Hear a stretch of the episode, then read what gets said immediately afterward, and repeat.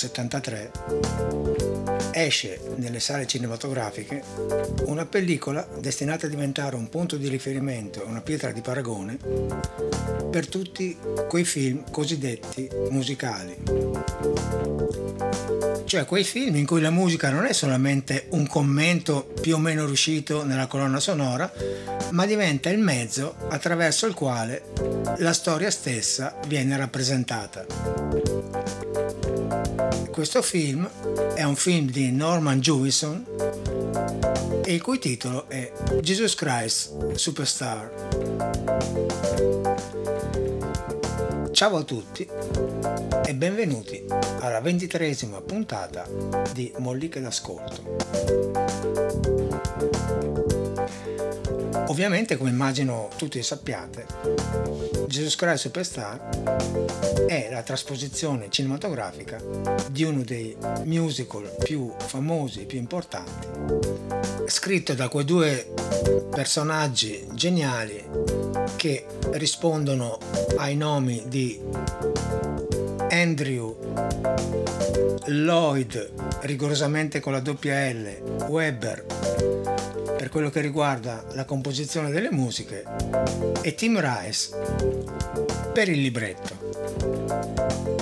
Senza voler fare una storia approfondita del musical, perché non è questo il caso, ci porterebbe via molto tempo, c'è però da dire che è un genere musicale nato sostanzialmente negli Stati Uniti agli inizi del Novecento che aveva delle mm, forme molto varie nei suoi primi anni.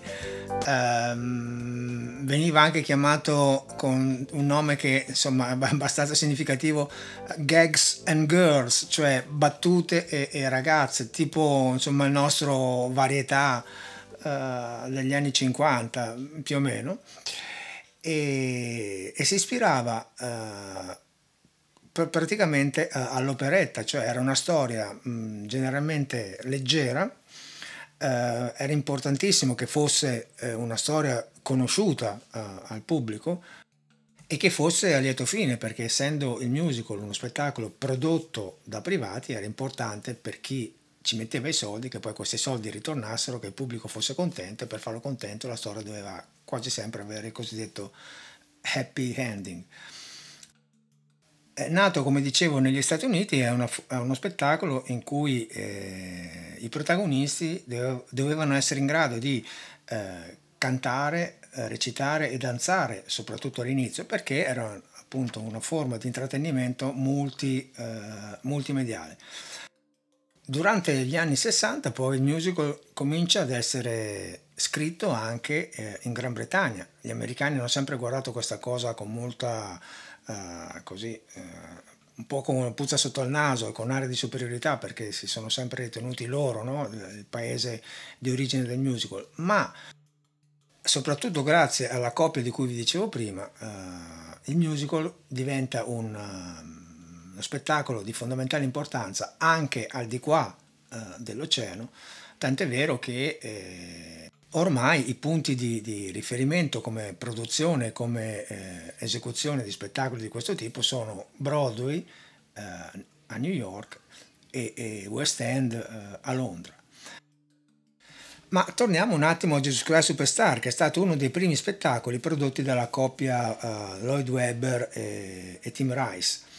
Ecco, per darvi l'idea dell'importanza che Lloyd Webber ha uh, nella storia del musical, eh, vi posso dire che oltre a Jesus Christ Superstar è stato l'autore di musical come Evita, come Cats, come Starlight Express, come The Phantom of the Opera e come Sunset Boulevard.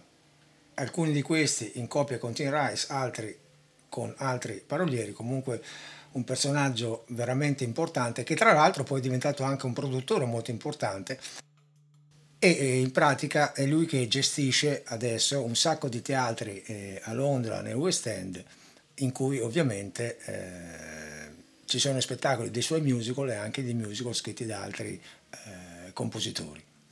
In realtà la coppia Lloyd Webber e Tim Rice aveva scritto anche un altro spettacolo eh, qualche tempo prima e tra l'altro l'aveva scritto per un uh, saggio di un asilo in pratica e aveva come titolo uh, Joseph and the Amazing Technicolor Dreamcoat che parlava della storia di, di, di Giuseppe, il padre di Gesù ovviamente e, e, questo spettacolino di una durata di, di 20-25 minuti fu talmente apprezzato che poi eh, loro furono invogliati a eh, scrivere appunto Gesù Christ Superstar.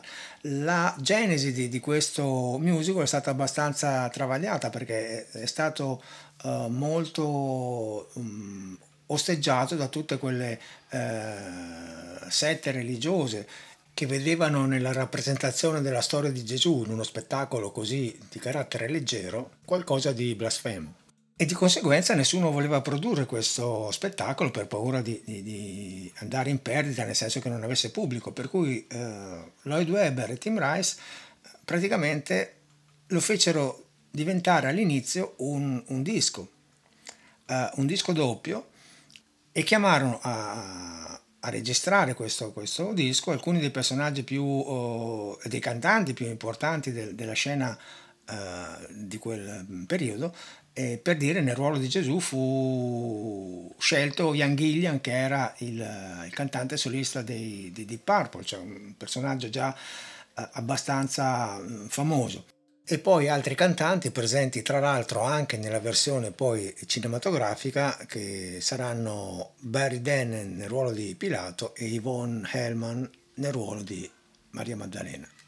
Il disco ebbe molto successo, da questo successo poi venne ricavato uh, lo spazio per creare il musical nei, teatri che a sua volta ha cominciato ad avere un certo successo e da lì l'idea di produrre il film. Cioè Gesù Christ Superstar ha fatto un percorso un po' diverso da quello de, de, degli altri musical, è partito da, da, un disco, poi è diventato uno spettacolo teatrale, poi è diventato un film, quando generalmente il percorso tradizionale, prima si fa lo spettacolo teatrale, da questo si ricava un disco e poi eventualmente se, se questo è un successo planetario si fa un film, per cui proprio un procedimento praticamente a ritroso. Ecco, Jesus Christ Superstar viene definito come una rock opera. Perché? Per una serie di motivi. Il primo che la musica è eh, rock, ricordiamo che è stato scritto agli inizi degli anni 70, tra la fine degli anni 60 e l'inizio degli anni 70, un periodo in cui il rock cominciava a, a prendere piede eh, in modo uh, molto importante per cui la parte musicale è suonata sia da un gruppo rock che da un piccolo ensemble orchestrale. L'altro motivo per cui viene definito opera è che in Jesus Christ Superstar c'è solamente il canto, cioè l'azione viene portata avanti solamente attraverso il canto, non c'è quasi mai la recitazione tranne in qualche piccolo recitativo in alcune parti di Gesù, ad esempio, e la danza è in pratica relegata solamente ad una scena in particolare, che è quella dove canta Simone Zelota, che tra l'altro essendo un brano con un tempo molto sostenuto e abbastanza veloce, richiede anche da un punto di vista fisico una performance non indifferente al cantante ballerino che deve interpretarla. Ecco, per quello che riguarda il film c'è da dire come prima cosa che è stato quasi interamente girato in Israele, principalmente nel deserto del Negev e in altre zone del vicino Medio Oriente. Eh, ed è stato girato stranamente eh, per essere un film in sequenza, cioè nel giro di una settimana dall'inizio alla fine, cioè non è stato fatto come di solito avviene nei film che vengono girati a seconda delle location in cui si svolgono le varie scene, ma appunto eh, in sequenza. Per essere precisi è stato girato da lunedì alla domenica sera quando al crepuscolo si assiste all'ultima scena. E la cosa, pensando che la trama del film è praticamente la narrazione dell'ultima settimana della vita di Cristo, assume un significato ancora più uh, importante. La scena iniziale è la cosiddetta overture e qui Lloyd Webber mutua un procedimento che nelle opere è diventato ormai una prassi, cioè lui in pratica nell'ouverture fa sentire molti dei temi musicali che poi saranno presenti durante tutto lo svolgimento dello spettacolo. Questo perché, essendo lui e Tim Rice due personaggi che sapevano perfettamente come muoversi all'interno del, del mondo dello spettacolo, del mondo de, del teatro, sapevano benissimo che è meglio far sentire allo spettatore alcuni dei temi, alcune delle melodie principali già all'inizio in maniera tale che poi lo stesso spettatore, quando se li ritrova sviluppati all'interno dello spettacolo, ha la sensazione reale di aver già sentito e di conoscere già quel brano musicale. E questo ovviamente ne facilita la fruizione. La scena che accompagna l'ouverture nel film è rappresentata da una corriera che arriva polverosa dal deserto, si ferma, scendono tutti i protagonisti, si vestono dei panni che dovranno tenere durante la settimana per cui Gesù, eh, Giuda, Pilato, fanno scendere anche la croce e l'ouverture finisce con la figura di Giuda che si allontana quasi a indicare quello che succederà poi. Musicalmente l'ouverture è questa.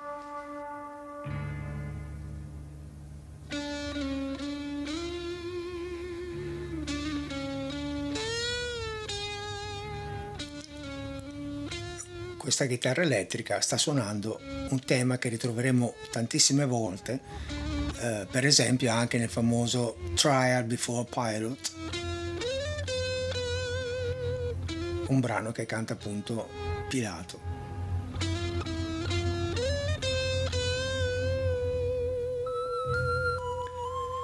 Questo è il famoso tema di Osanna Superstar, Osanna Superstar, che verrà poi cantato dalla folla e dagli apostoli.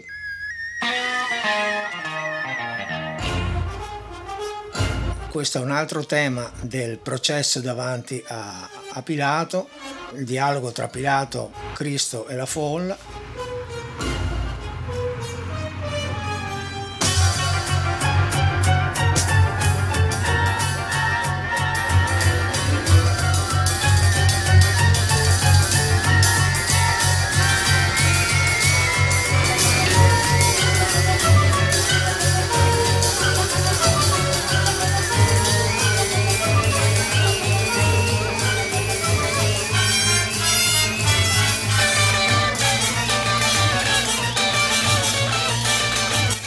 Non c'è bisogno di spiegare perché è rock, chiaramente.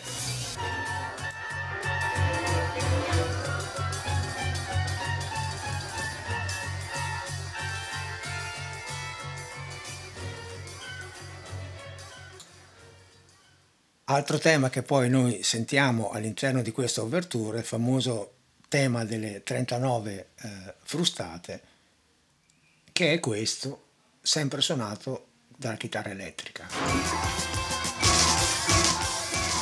Eccolo qua. E chiaramente questo, come abbiamo detto nella mollica 22, quella su Whole Lot Love, è un riff di chitarra e di quelli belli tosti.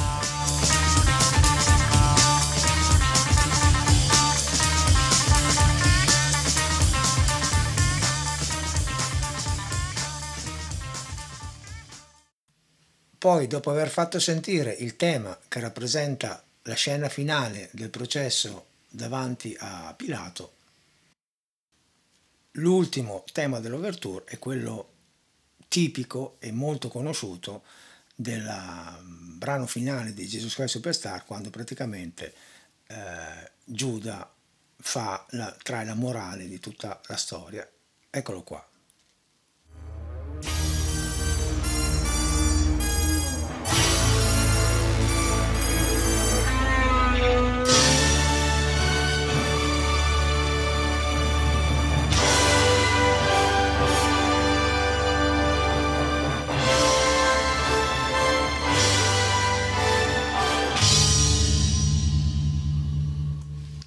Sostanza questo overture è praticamente un bignami, è un ripasso in 5 minuti di tutto, di tutto lo spettacolo.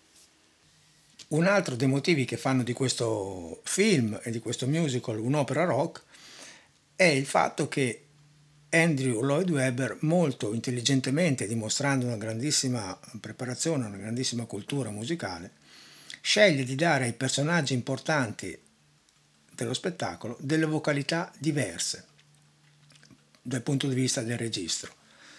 Per cui abbiamo Gesù e Giuda Iscariota che sono due tenori, abbiamo Ponzio Pilato che è un baritono, Maria Maddalena che è un mezzo soprano e i due sacerdoti che sono rispettivamente Caifa, un basso profondo, e Anna, un contraltista. Questo è quello che succede generalmente anche nelle opere. I personaggi hanno registri vocali diversi in maniera tale che tra loro possano svilupparsi dei, dei duetti, dei trii o dei concertati d'insieme e ogni personaggio però è chiaramente udibile e attraverso il suo registro di voce riesce a esprimere meglio quelle che sono le proprie caratteristiche. Questo utilizzo diverso dei registri, eh, per esempio, diventa fondamentale in, nella scena in cui si incontrano Anna e Caifa, che sono appunto i due sacerdoti e che sembrano quasi il gatto e la volpe, perdonatemi questo paragone un po' irrispettoso. Questa scena è molto importante, molto bella e tra l'altro le rovine in cui è stata eh, ambientata questa scena sono quelle eh, originali del palazzo dei sommi sacerdoti e anche le impalcature che sono state trovate lì dalla, dalla troupe sono state lasciate poi per eh, una scelta registica eh, abbastanza azzeccata. Eh, il duetto tra Anna e Caifa è questo. Uno dei primi duetti tranne Caifa è questo.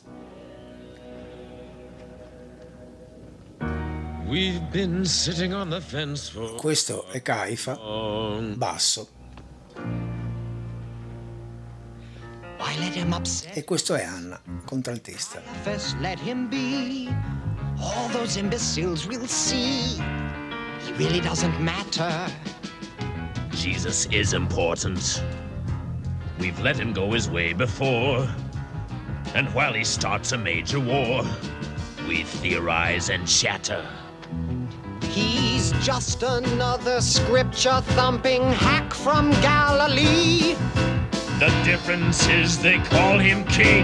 The difference frightens me. What about the Romans? When they see King Jesus crowned, do you think they'll stand around? cheering and applauding. What about our people? If they see we've lost our nerve, don't you think that they deserve something more rewarding? Recitativo. They've got what they want. They think so anyway. If he's what they want, why take their toy away? He's a craze. Put yourself in my place. I can hardly step aside. Cannot let my hands be tied. I am law and order. What about our priesthood? Don't you see that we could fall? If we are to last at all, we cannot be divided. Then say so to the council, but don't rely on subtlety frighten them or they won't see. Then we are decided. Then we are decided. Eh, si spiega abbastanza da solo questo uso diverso dei registri. I due personaggi qua sono veramente molto ben delineati e anche se uno non capisce tutte le parole in inglese si rende più o meno conto di qual è l'atmosfera generale della scena, ovviamente.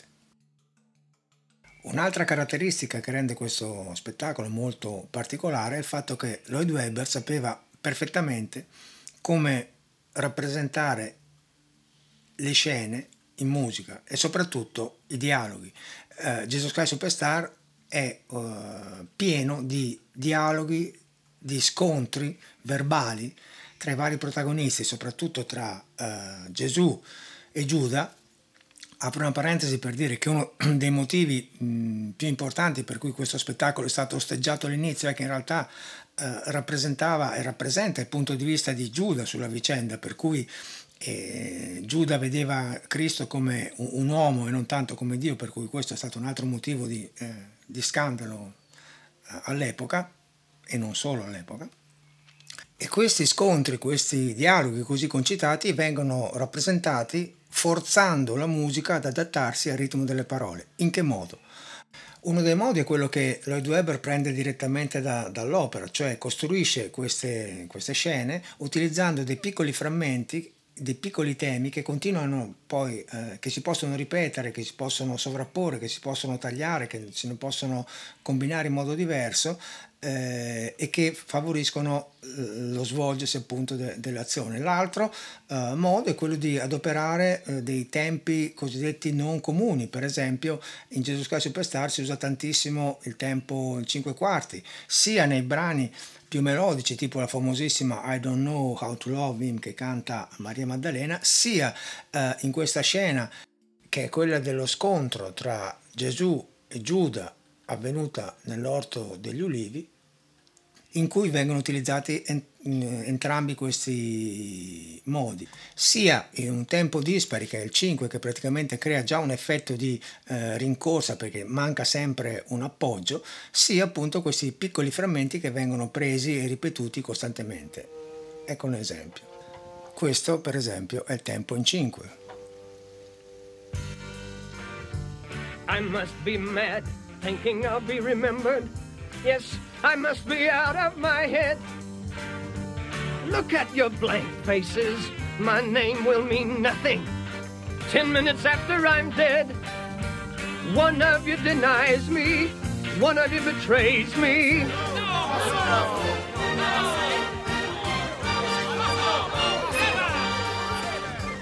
Peter will deny me no, in just me. a few hours. Three times will deny me, and that's not all I see. One of you here dining. E qua comincia lo scontro. And will leave to betray me. Cut out the dramatics, you know very well. Why don't you go do it? You want me to do it? Hurry. They are waiting. If you knew why I'd do it, I don't care why you do it. To think I admired you. Well, now I despise you. You liar, you Judas. You wanted me to do it. What if I just stayed here and ruined your ambition? Christ, you deserve it! Hurry, you fool! Hurry and go! Save me your speeches, I don't want to know! Go! Go! E qua per sottolineare il fatto che gli apostoli non hanno capito niente di questo scontro, il tempo di ritorno ad essere un quattro quarti e tutto sembra ritornare normale, anche se poi in realtà la scena si svilupperà in maniera diversa.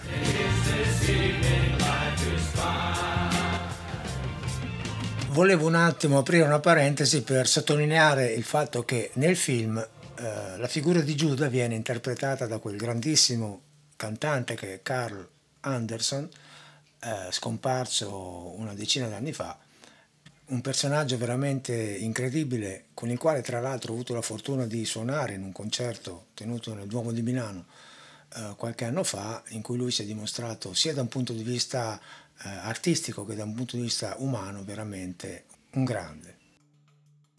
Tornando a noi, quello che abbiamo sentito in questa scena è che l'utilizzo di un tempo eh, così particolare come il 5 quarti favorisce il fatto che le risposte alle varie domande arrivino molto presto, siano molto incalzanti e non ci siano tutti quei tempi morti che per esempio eh, ci sono nelle melodie delle canzoni nelle canzoni, belle o brutte che siano, eh, non succede niente da un punto di vista dell'azione, sono la rappresentazione di sentimenti e di stati d'animo.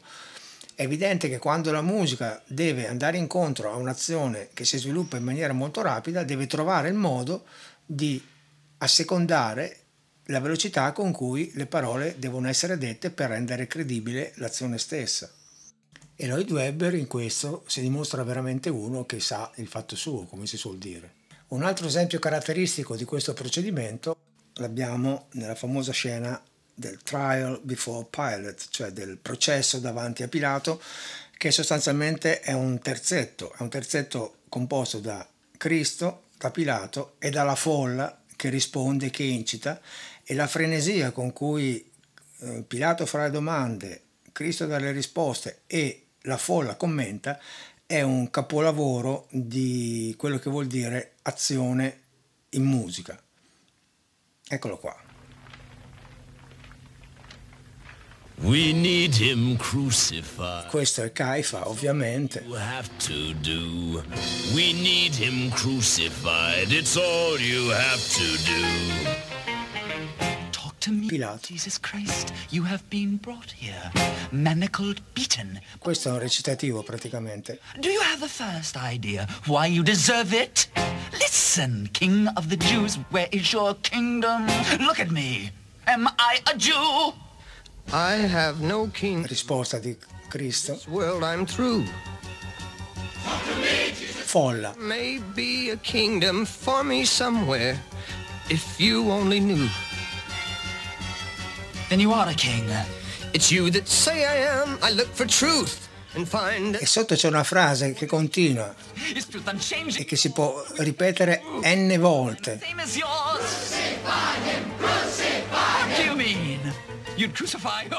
Molto corta, che sostiene questa, tutto questo terzetto.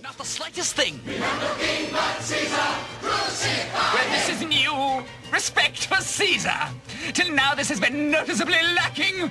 Who is this Jesus? Why is he different? You Jews produced messiahs by the sackful. We need him crucified. It's all you have to do. We need him crucified. It's all you have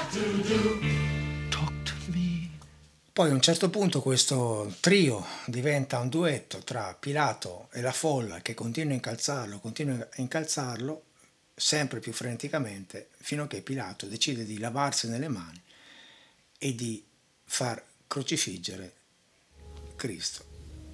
Eccolo qua. Look at your Jesus Christ. I'll agree, he's mad. Ought to be locked up. But that is not a reason to destroy him. He's a sad little man, not a king or god, not a thief. I need a crime.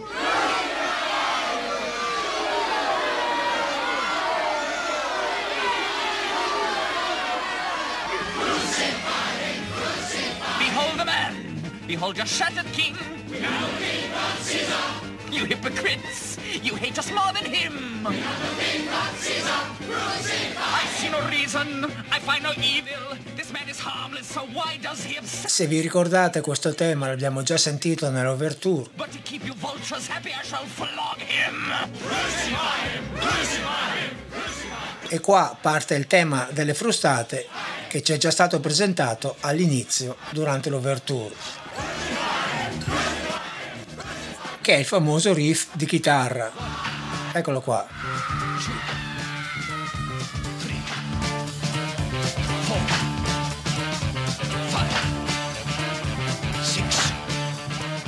Seven,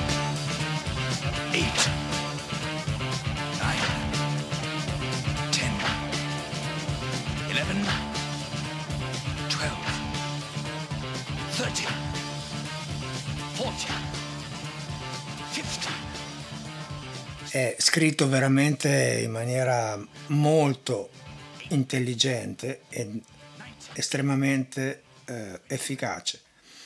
Un altro motivo per cui questo film si può definire una rock opera è perché, come in tutte le opere che si rispettino, in Gesù Christ Superstar ci sono le arie. O meglio, ci sono sia le canzoni intese in senso più tradizionale, come la famosissima i Don't Know How to Love Him che canta uh, Maria Maddalena, sia le arie come eh, quella più importante di tutto lo spettacolo che è l'aria del Getsemani che Gesù canta nella notte prima di essere consegnato ai sacerdoti. Tra l'altro eh, nel film questa scena viene rappresentata da eh, Cristo impersonato da Ted Neely eh, allora giovanissimo, come curiosità, Ternilli ancora oggi fa la parte di Cristo, per cui sono passati più di 50 anni, eh, dimostra una longevità veramente non indifferente. Dicevo che quando oh, hanno registrato questa scena, Ted Neely voleva eh, cantarla dal vivo eh, perché c'è da dire che tutte le, le, le canzoni eh, del film sono state prima registrate e poi sono state fatte andare in playback durante la ripresa delle scene. eh, per questa scena Ted Neely voleva cantare dal vivo, tant'è vero che eh, la scena era molto particolare, nel senso che lui sale su questa, su questa collina e a fianco a lui c'erano gli addetti alla fonica che trasportavano sulle casse per fargli sentire il playback della musica. Ci ha provato un paio di volte, ma poi si è reso conto ovviamente che cantare salendo su per una collina non è una cosa facilissima, per cui alla fine anche questa parte qua è stata, diciamo, uh, uh, registrata in playback, tranne la parte finale, quando lui arriva in cima e dice la famosa frase nail me to your cross, cioè inchiodami alla tua croce, che invece è stata registrata proprio uh, dal vivo. In questa area ci sono tutta una serie di cambiamenti psicologici molto importanti. Si va da un'analisi di quello che, che, è stato il percorso fino a quel momento a una rivendicazione quasi del fatto di, di sentirsi una pedina usata da, da Dio, a una rabbia espressa contro questa cosa di volerlo vedere morto per arrivare poi alla diciamo accettazione del suo destino e tutti questi momenti Ted Neely nella sua interpretazione li fa venire fuori in maniera molto uh, evidente. Eccolo qua.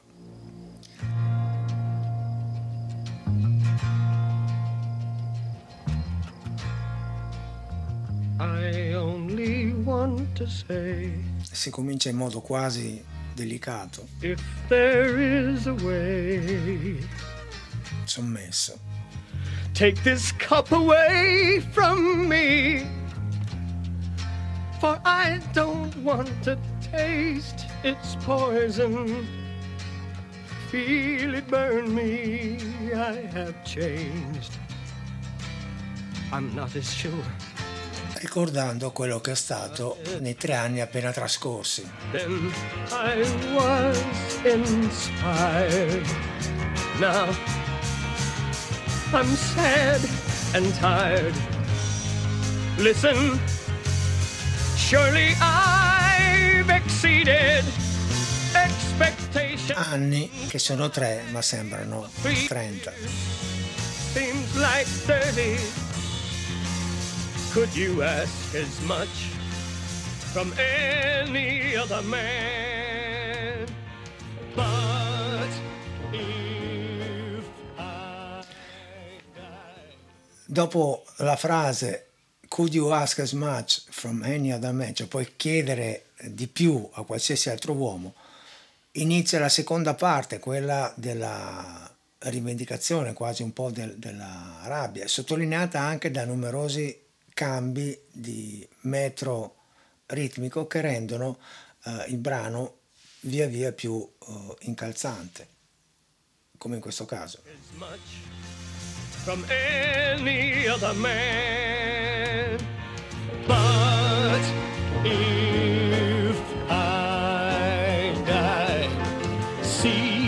saga through and do the things you ask of me. Adesso c'è un cambiamento di ritmo che serve a dare urgenza. Eccolo. No, I'd want to know my God. Want to know, I'd want to know my God. Want to see, I'd want to see my God. Want to see. Qua ritorno al ritmo principale. I should die. Would I be more noticed than I ever was before?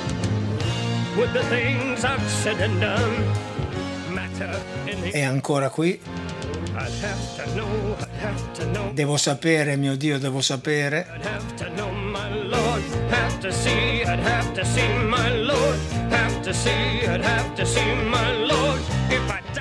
Se morirò, quale sarà la mia ricompensa?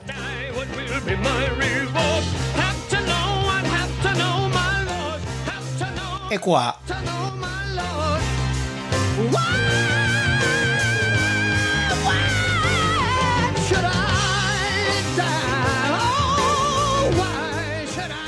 tipica voce da tenore rock.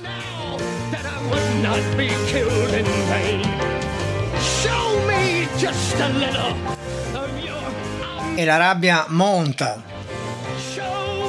soprattutto quando dice sei molto appassionato su come e dove ma non sul perché. Eccolo qua.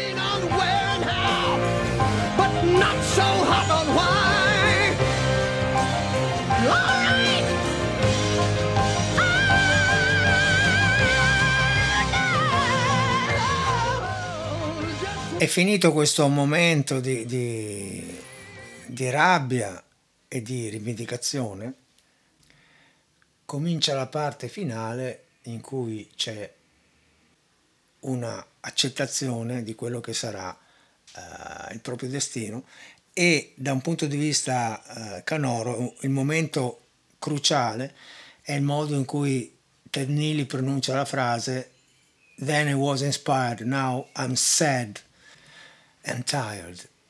Ed in quel sad and tired c'è tutta la fatica e la tristezza che quel momento comporta. Then I was inspired. Now I'm sad and tired. After all, I've tried for three years. Seems like 90. Why then am I scared to finish what I started? What you started? I didn't start it. God, E qua c'è l'accettazione del proprio destino.